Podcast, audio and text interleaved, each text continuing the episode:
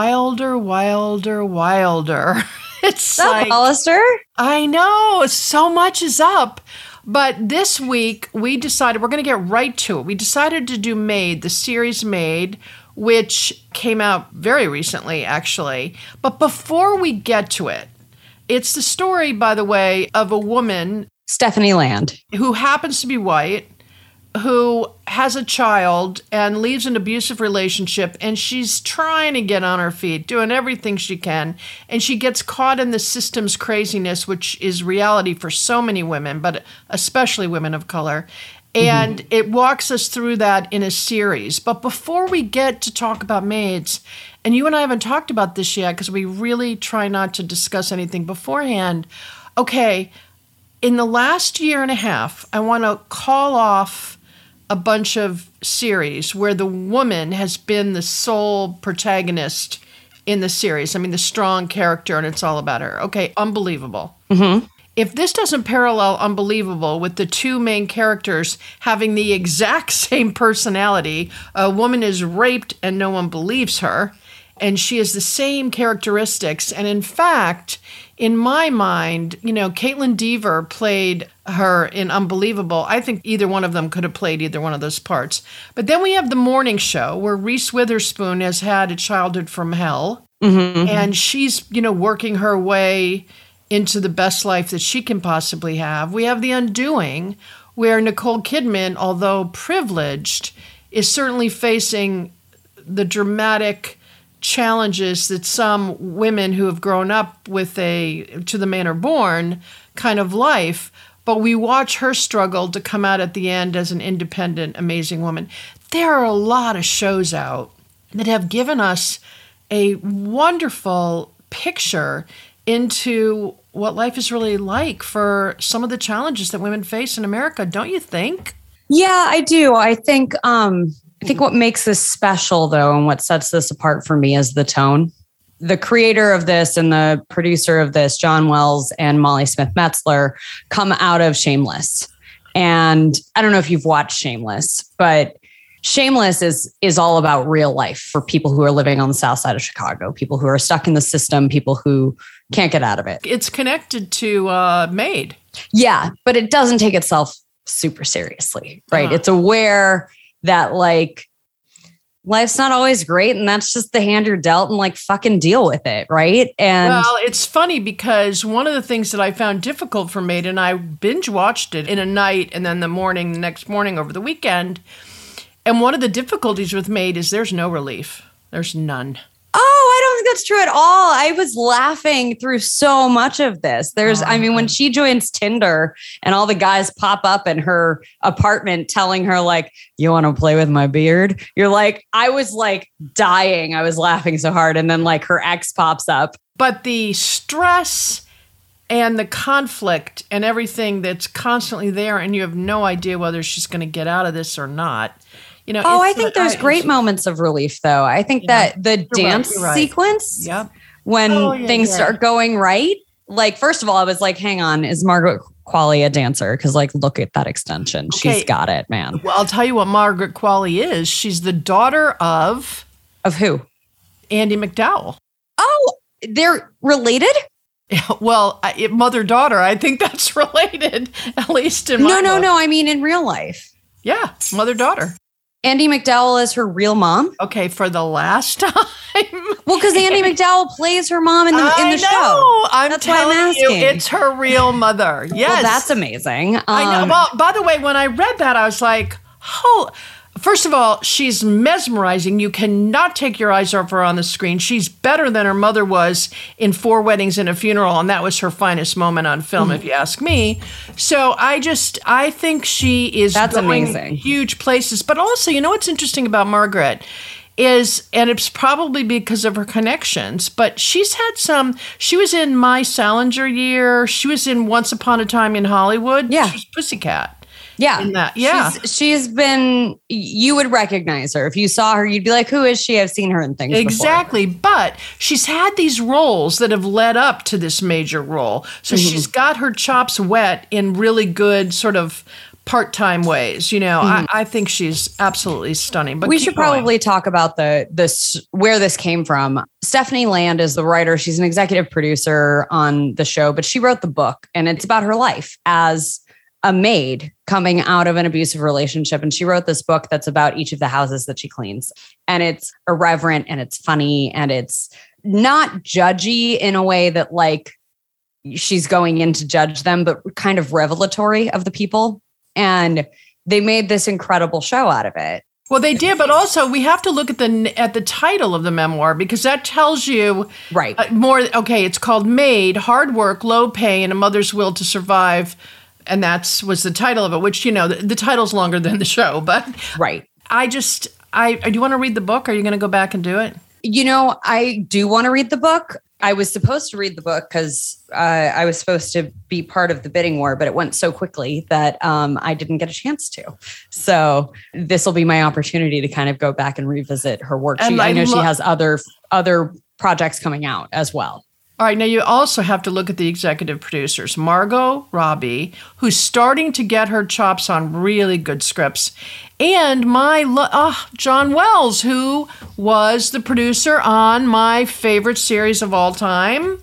On West Wing. Of course, yeah. Yeah. And then he went on to do Shameless. So this tone is very much in Yeah. his in his oeuvre. Amazing casting, and Andie MacDowell really, really shines in a way I didn't know. She, I didn't know she could let go of that "I'm too elegant for elegance" persona I, that I she kept to the asking myself, is that Andie MacDowell? I know. Is that Andie I know. MacDowell? I oh, that's. Andie MacDowell. I she know. pl- she plays this like earthy, spiritual, artsy. I'm one with the wind. You know, Um, but, grandmother. but filled with an underlying anger. Oh yeah, I mean, the whole show is about breaking the cycle of abuse, right? The entire show is surrounded by the subject of domestic violence and it's about Margaret Qualley's character Alex recognizing the situation that she's in and deciding to get her daughter out of it, recognizing that she's the daughter of someone who lived with that and that this has been around her and a cycle that she's been trained to be a part of since she was born. And she's decided that's not going to happen anymore, right? She's not going to let her daughter grow up in that environment. Well, not only that, the other thing that was so poignant for me is there are a few people in her life that she could count on. And there's one in particular that we meet quite early in the in the uh, series, a guy she knew before she got involved with the wrong guy, and you know that he would have helped her to the other side, and she doesn't let him in. And you know she's got And this. she one- doesn't trust any man. Well, by the way, her. with good reason. Look at how Yes. what. Anyway, and the father-daughter relationship is brilliantly portrayed. The mother-daughter Truly. relationship, where she ends up taking care of her mother rather than her mother taking Mm-hmm. care. I mean, all of it is so good, and it really also proves to us that there is strength there. And this story, it, they didn't say based on fact. They said it's inspired by true events. I think uh, Yeah, there might different. be some uh, inspired by is very different. law- lawsuits in the making uh, Yeah. Yeah. for some people that this might be based on. Yeah. But the Uh, other thing is, it proves the point. It presents so well the case for giving single mothers help. And it's a huge controversy in our country now. And, uh, you know, Amy Matsui, um, she wrote a CNN opinion piece after she watched the series. Did you pick it up when you were looking at all the stuff for this? No, I just watched the show a lot. Well, she she talks about how single mothers, you know, like Alex, you know, how are always demonized for relying on public benefits like childcare mm-hmm. subsidies and things like that. Okay. And then she gets into some statistics which as you may know, the fund that Biden has put together that is now offering single mothers, single fathers, and low economic families assistance has shown that even $300 per month can take them out of the cycle of poverty because it means that if the car breaks down, they can get it fixed and they're not going to lose their job. I mean, it stops that chasm. That $300 a month is a tipping point amount of money, which is not so substantial for people. And the mm-hmm. other thing the new data is showing is that when you give them this support, as this woman got in the film, they are not going to just sit there on the couch, you know, eating Cheetos and watching Netflix. They do get out and get jobs mm-hmm. because they do use it, in, you know, for childcare, et cetera. So it shows this is such a good series because a it shows the determination of so many people who are trying to get out who need this help to be able to do it. I mean, mm-hmm. otherwise they're not going to be able to. It also shows how so many people can end up in this situation. Um, and it does it in a way like, yeah, it starts pretty heavy handed. It's pretty intense. But it's also believable. Yeah, but yeah. It, it doesn't stay in that tone. And that's why I think it's really fascinating because, like, it does have fun and it is funny. And there are moments where, like, there are so many moments where the television dings and you see how much money she has in her bank account right? And she she buys gas and now it's down three dollars and then she well they use that technique that uh, texting technique on yeah. the screen really well. And, and also thank you thank you thank you to the people who did this because they make it large enough that you can see it without yeah. you know so many of the things we're watching on tv now you can't see. It's like what? What did it say? What did it say? But they also call out all the bullshit in the system right? She yeah um, when yeah. she goes to apply for assistance, right? She's like, well, we need to have two pay stubs worth to show that you're working so that you can get assistance. And she's like, okay, well, I need to get a job then. And she's like, well, okay, do you have daycare? And she's like, I don't have any money for daycare. Like, I can't put my kid in daycare because I have no money, which is why I need the government assistance so that I can get a job so that I can pay for daycare. like, it's crazy. It's, it's this insane cycle that so many people get stuck in. But Alex is bright. She's funny. She's very clearly struggling with PTSD throughout this entire show because there there's a lot of moments where you you would assume that you'd see an emotional reaction from her and she's just stoic, right? And that's the brave face she's put onto the world since she was 6 years old when she started taking care of her mother. And it's really heartbreaking, but it's also it's also reality. And you also get to see how she makes the world fun for her daughter, how she decides that she's not going to lay. She's not, then the, I think it's the second episode. She's in the DV shelter and her friend from down the way she she's just come back from court and she's laying on the carpet and her friend from down the way danielle is like get up off this carpet. I can't tell you how many Great days i've lost fabulous to this carpet. Yeah. And they're just it's so beautiful to watch this yep. relationship between these two women but it's also reality right? Danielle doesn't stick around for very long. And well, she also has another female relationship with a very wealthy woman who treats her mm-hmm. badly and then becomes a supportive friend yeah. and, and cohort. And that's what I mean. All the relationships in here mother daughter, friend friend, employer friend, mm-hmm. the woman in the shelter and her relationship with her. The woman in the shelter keeps her just enough distance. You know, she doesn't take on she doesn't pass the boundary of you're on right. your own but at the same time you can see how every person needs relationships and one of the mm-hmm. studies i read just yesterday was that covid took away these types of relationships, which mean, you know, yeah. they're not best friends, they don't talk on the phone, but the kind of relationships you have with people in passing are critical to your well being and to your mental health. Mm-hmm. And you could see it in this film so beautifully laid out, but also you could see how, as women, all of us, have a circle of influence where we can elevate another woman in some way and we mm-hmm. all should be doing it because we've all been elevated by somebody else as well. It's fabulous. Yeah it's it, it was really interesting because i was like does it need to be 10 episodes right? Does this show really need to be 10 episodes? Do oh did you feel 10 that episodes? Way? well i was starting to feel yeah, that way around yeah. episode seven and then episode eight happens and i don't want to give away what happens but wait wait wait wait wait i gotta interrupt. You needed a seven inning stretch yeah, I did. I did. Um, and something happens in episode eight that opens your eyes to the cycle, right? To how and why women get trapped in this cycle and how easy it is to get trapped in this cycle and how heartbreaking it is because it's so easy when you're not educated and you don't have your own income and you're not and you're not independent in any way right? When you are completely dependent on someone else for your well being and for just sustenance, right? For food and shelter, that you can't just get up and leave. There's no option for that because it's not just you that you're thinking of. Your child needs the ability to survive. And that's what this show is all about. And without the full 10, I don't know that we would have had the same appreciation. Yeah, I agree. I the agree. system that she was stuck in. Absolutely. Now it's written by Molly Smith Metzler. Yes. Okay, she did Orange is the New Black. She's done a ton of stuff. I know, she's but- done a lot. She did many, many, many episodes of Shameless. Um, she's Oh, I- done. oh, she wrote on Shameless also. Yeah, she's a she's one of the she's a co-EP on Shameless. She's on Casual. She's an incredible playwright. I'm a massive fan of Molly Smith Metzler's. I think she can and should do everything personally. She was the absolute perfect pick for this. Well, it's so funny because I did not stick with Orange is the New Black. I think I watched the first three seasons, but I Yeah.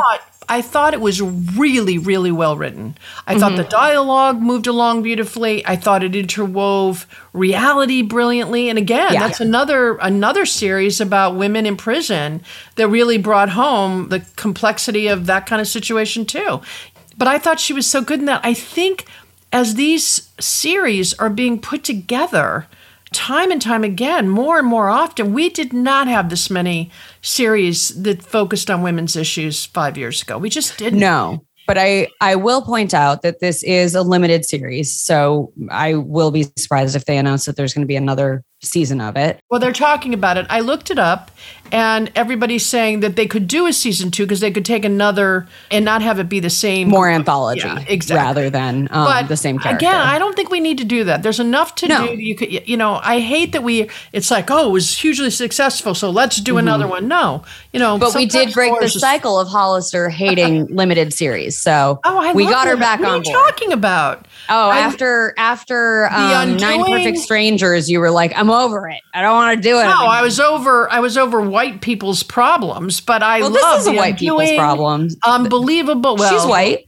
The White Lotus was white people problems. Yeah, we were over it. Yeah. And this is white people problems too, but it's not rich white people problems. And No, I'm kind exactly. of I'm kind of about that. No, I love limited series. Unbelievable. It was one of the best series of uh, I felt of that entire year. I loved the Undoing. I, you know, no, I'm in. I'm in. I'm in. I'm in. All I'm in. right. Yeah. Cool. It was a great choice. Now, what do you think about how they're putting these together?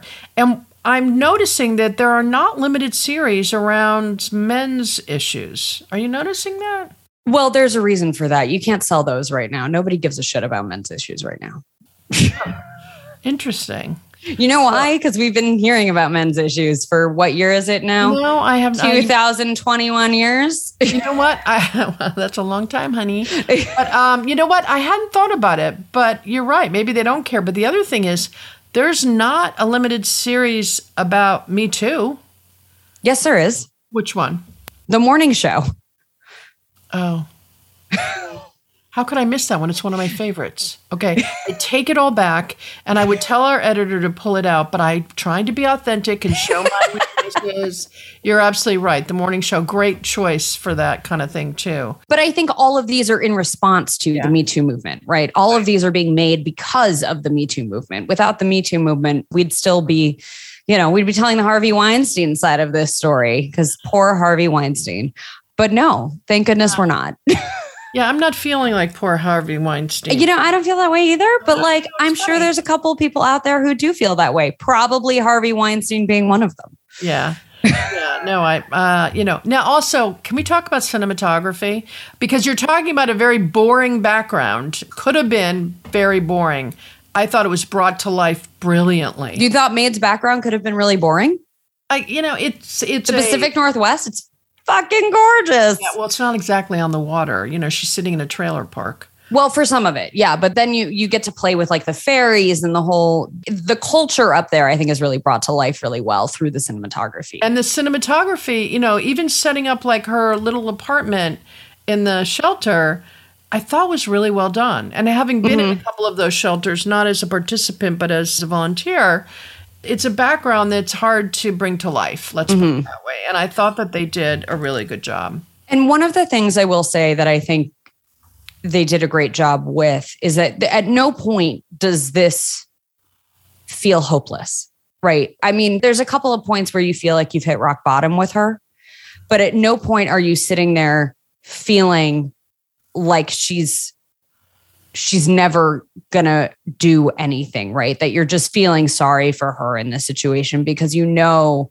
that she's capable and you know that she's done this once before and she can pull herself up by her bootstraps you know good old american way but it's not a lifetime movie in that respect. It does a really beautiful job of navigating that tone so that you're never abjectly watching in horror as these awful things happen to this girl. You're watching her navigate her own journey, But which I think is really important. During her journey, all of that's true. But the whole time during her journey, the other thing I felt was that she might not make it. She might not make it. And I think they did a good job of walking that line too, because yeah, and I thought that was such an important. yeah, you need to feel. I mean, I'm rooting for her the whole time, but you Uh-huh. know, sometimes you're in a situation, you know, in one of these series like that, and it's like I know the ending of this. Like, Yeah. you know, I, you know, and I can say. I wa- I could see the precipice of how it is so easy to fall off that friggin' cliff, Mm-hmm. you know. But I think a lot of people were responding to the advertising of this as if it were one of those kind of lifetime movies um, that we've seen before, right? Just about abuse and like, oh, do I really need to watch this? And the answer is yes, you do need to watch this. It's it isn't that. I care about titles. We've talked about this before. Mhm. I don't think this title does this justice. And in a way, I get that the title of the book was way too long. Yeah. But in a way, it was much more enticing to me than the title Maid. Now, keep in mind, when I hear about Maid as a movie, I think of what was that thing with J Lo? What was she in? Maid in Manhattan. Okay, you know what? That's exactly what I think of. And I, I don't think this title did it justice, and I don't think it's going to bring in some watchers who would otherwise definitely be on it. I do think that the the title that they came up with in the show for the book that she's writing in the show is actually better. It's Confessions of a Maid or something like that, which I think, you know, just adds that like salacious little twist to it of like things you find in people's drawers and like the the writing that she does about the houses that she cleans is fascinating. It's super fun. It's really interesting. She gives every house a different name and her friend figures out which house she is and that's a very fun moment. for the audience. Unbelievable, apt. yeah. But it's, I would say, like, not only is it well done and not only is it fun, but it's It's important. important. It is an important I piece. And I but it does it without shoving it down your throat. Exactly. And I think that's my favorite kind of entertainment because it's still entertainment, right? I, really- watched every really episode because like I wanted was to. A voyeur watching this unfold. It was Yeah. really, really well laid out. So we're I both. the score was great too. What do you say about that? We're both in. I mean, this is so rare, you guys, where we actually agree on something. So, like, yay! Yay! Yeah, yeah. Now, also, so anyway, thanks for. I think you're the one who put this one on our table. I'm so glad you did. Yeah, so, I- so good. I really loved it. I will say, like, I was really glad that they didn't. There's a turn in her relationship with her father that I found incredibly Oh, I heartbreaking, know but very, oh, yeah, very sure. apt. Um, yeah, we want. We don't want to give that away. I don't. Don't want to give it away, Yeah. but it was a really important moment, and they completely nailed it. Yep. And they nailed most of them. It it all just felt really honest Yep. um, and real and gritty in a way that wasn't shoving anything in your face or down your throat or telling you that like government assistance is good and here's why. It was like, here's this person's story and here's why this is important for her. And and I also, every you know, we, we know once you start watching it, you'll binge. So let us know less next week what you thought of it. But both of us agree on this one totally. I'm so glad we saw it. Yay! Yay! and we both watched all of it, which I know, is right? rare. I This is know. ten episodes. That's ten hours of TV, guys. And before we wrap up, I just wanted to say that I did an interview. Wilder couldn't make it, but I did an interview with Beth Levison, whose documentary Storm Lake is, as I said in my interview, taking the film festival by storm. It's actually going to be at the Hampton Film Festival next week. And they're saying it's the best film uh, that they've got this year. It's a great film, but also she did such a great interview, all kinds of insight, and it's about a small town uh, newspaper in Iowa.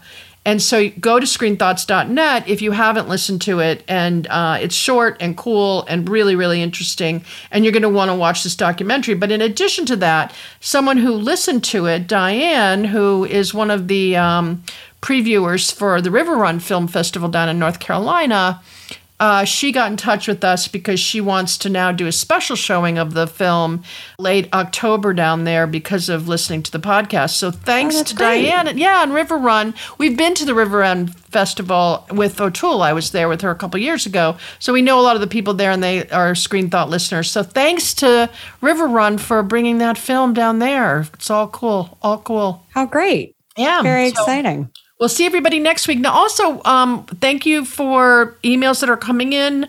But also, if you want us to cover something, let us know. There's so much out there. We're trying to keep pace. But uh, thanks for listening, everybody. Really, really grateful to have you. Yeah, we'll see you next week.